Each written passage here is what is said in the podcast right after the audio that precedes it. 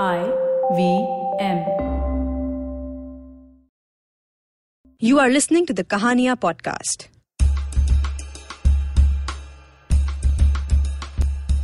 Kahaniya is a series of open mic storytelling events organized by Tape a Tale. The stories you're about to hear were recorded live. They are told by the people who've lived them. This week, we feature two of these very special and unique tales. Our first story is by Krishna Iyer and is called A Moment of Faith.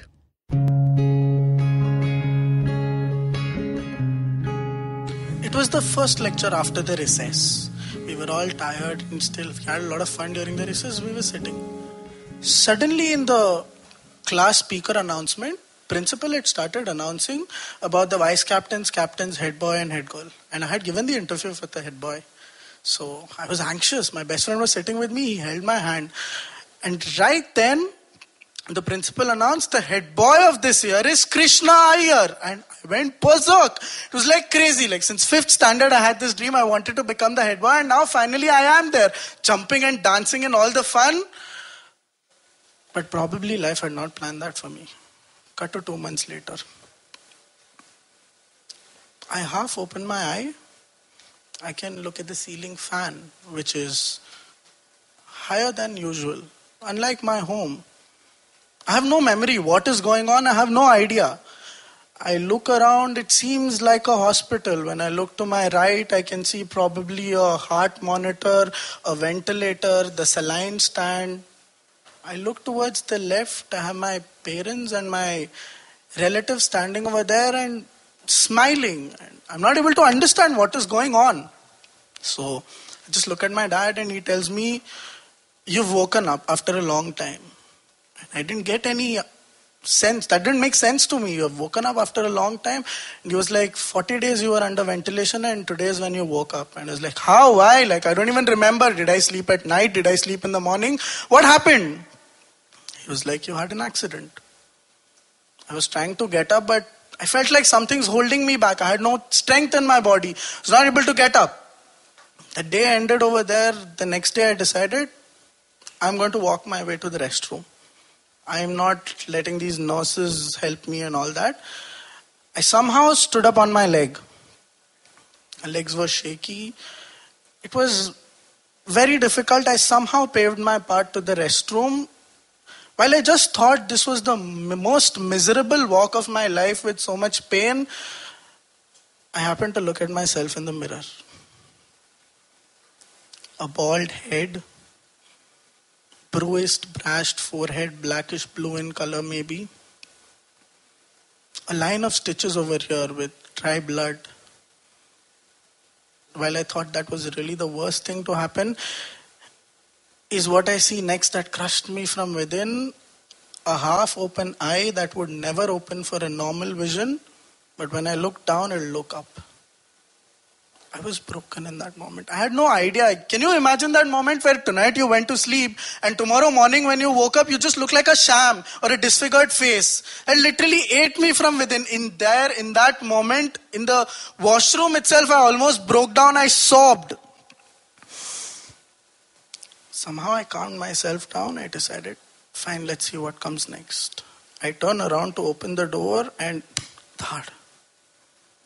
Misjudgment number one, the door hit my face. And that was bad, it hurt. But the miseries had just started that moment. The doctors told me within 6 months your eyes should open, you'll be fine. 3 months passed, I had come home now, I was much more mobile. With every day I was discovering a new disability. Like you throw something towards me, I'm going to duck, I'm not going to catch it. You ask me to fetch something, it'll take me 2 minutes to decide the way I'm going to walk. Okay, fine. 6 months passed. That is when I started meeting people. And people give you absolute reality check about what your life is. One was that kind who felt bad for me but never showed it. The other was that kind who felt so much pity for me that I started feeling sad for myself. And then the third kind came in. Who shouted into my face. Bro, तेरे साथ तो बहुत बुरा हुआ है ना, तो जिंदगी में क्या करेगा अभी? I was like, huh? Did I tell you that year was the time when I was in my 10th standard? And 10th standard obviously meant board exams, and board exams are a big deal. But I was in that stage of my life where people are constantly telling me, no, you don't do this. Maybe not. Don't give your exams for this year. It's just this year, matter of 1 year. Don't try that. And from within, my confidence was breaking every day, or bit by bit. I was like, can I do it? Maybe not. I started questioning myself. And all along my life, I've been a very confident boy. But that day, those days I was literally questioning myself. So this one day I was with Dad. I happened to ask him, Appa, what if I fail? My dad told me, what? What if you fail? Maximum you lose a year. Just imagine that part where you will not even try and you will fail. Are you going to regret that moment of your life that you never tried it and you failed? Or is this why they elected you as a head boy among 250 kids? Somewhere that did move me. That night I didn't sleep. I thought over it again and again, and there was just 1 month for the exams, and I decided, let's give the exam. I gave the exam. Cut to 3 months, date of result. A night before that, I hadn't slept. Anxious as hell. 1.5 liters of coffee, visiting the washroom for like every half an hour. My head is shunting between, what if you would have failed? I told you, don't give this exam. What's the big deal? You're going to be a loser now. I'm like, no, let's stay positive. I might clear. So the next day, the results, normally Mumbai University results show up on the site at around 11 in the morning. Since 10:30, I'm sitting in front of the PC. Really nervous. The clock is ticking there, but I can rather feel it in my heart. And that was difficult in that moment. Finally, it was 11. With sweaty hands, I entered all the details. I hit the enter button. But of course, Mumbai University, you don't get things at once. I did the same thing again. I tried for the second time. Entered the details, hit the enter button. Side jammed. Suddenly my phone rang and I shuddered in that moment. What happened? People had started calling my friends and all. And no, it was not to ask about my scores. But what actually happened was our batch results had come out. And the pass percentage was 99.99. Which meant one student failed. So they had written off that Krishna fail ho gaya rahega, hum usse baat karenge, we are with you bro. I just shut my phone down, switched it off completely. I covered my head, my ears rather. In my head I had to calm myself down because I had already started thinking, look, you shouldn't have given the exam. It was not a big deal. Now what are you going to do? I calmed myself down. I went and sat in front of the PC again. I entered all the details, pressed enter. The page started loading. 20, 30, 50, 100, it was there. Results are out. Name, Krishna Iyer. Exam number, so and so. Remark, pass. I didn't jump, I didn't celebrate in that moment. I just went there and hugged my mom. Because that in real was a victory for me with myself, where I trusted myself. And that itself became the biggest thing for me in my life. And till date, I preserve that. The reason I bring this story today over here is that people are always going to tell you that you cannot do it. They will break your confidence. They will break your ego completely. But in that one moment, if you just trust yourself, maybe I will be an example. I'm standing here with my third story today.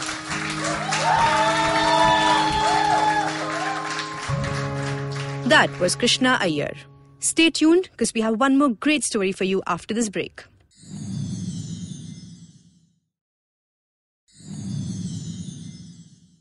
Welcome back to the Kahaniya podcast. The next story is by Deeksha Dhruvedi and is called My Father, a Kargil Hero. Every year, I used to come across multiple articles on the heroes of the Kargil war. Not once did I read his name there.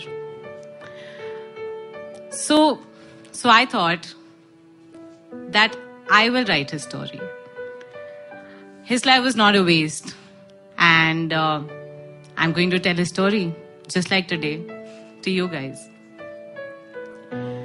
So we were on a train, my mother, my sister and I.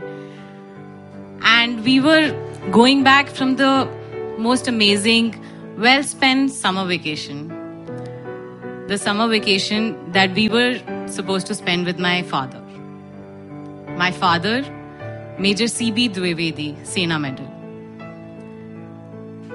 remember very clearly that he came to pick us up, handsome as ever in his green combats.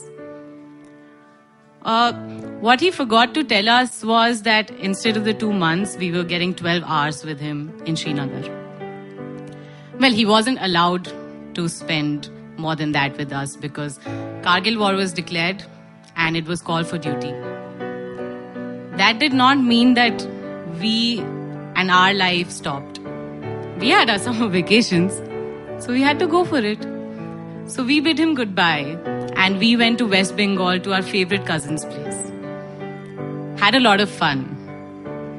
Now we were back on the train going back to Delhi after a very nice holidays that we had in West Bengal. And then we land at the Delhi railway station. And we find lots of our family members who've come to pick us up. And I'm like, why are they there? Like, they don't love us so much. Why so many family members who've come to pick us up? So obviously there was something off. It was, I could feel it in the air. So long story cut short, with that blissful summer vacation, our life that we knew with the best father and the husband in the world was coming to an end. Well, we didn't know that. And I remember the night that we must have spent in the train sulking about the holidays that were getting over. He was breathing his last, saying, "I have 2 daughters," to a soldier. After that, he choked. So that was Daddy. 2nd July 1999, he sacrificed his life for the country. As an 8-year-old girl, I felt really guilty when I saw his news, like on the TV, and I saw his passport-size photograph on the martyrs list. I mean, while we were spending vacations, he was fighting a war. And we didn't even realize it. That's when we realized that it wasn't the bad weather on the satellite phone. It was actually the war in the background, the f***ing war. I could not believe it. I felt really small. As an 8-year-old girl, I felt small. I was like, wow. While we were having fun in the rivers, meeting new people, going for weddings, he was at war. We didn't even realize it. So it has taken 18 long years to let my sense of pride completely take over the sense of loss. Right? It is... I was thinking that, okay, fine, this is him, he got a glorious death, right? And I wanted to. That became the aim of my life. I want a glorious death. And I remember that, so I tried every field. I tried economics, I tried commerce, I tried acting, till I found my calling, which was a lot of things. But one day I got a call where I got the opportunity to write about the war that my father fought. And that was my chance. That was my chance to say sorry to him for being the cowardly 8-year-old daughter who could not face his martyred father's body because I got scared when I saw him. There was white powder on his face when his body came. And I ran for my life because I could not see him. I did not hug him. I did not salute him. I did not say my goodbye to him, but I ran as an 8-year-old. And that's the weight I've been carrying for 18 years. So I was like, okay, I write about his war. Maybe that helps. So that's all that I want to say to him. That cowardly 8-year-old daughter is today a 26-year-old author and founder of a dream called Akkar Bakkar. and that's all because of you. So, thank you. That was the Kahaniya podcast. If you have an amazing personal story that you want to share with the world, send in your stories to contact@tapeatale.com or on WhatsApp at 799-202-9939. If you want to dive into some more awesome stories, check us out on tapeatale.com as well as on Facebook, Twitter, Instagram and YouTube at Tape a Tale.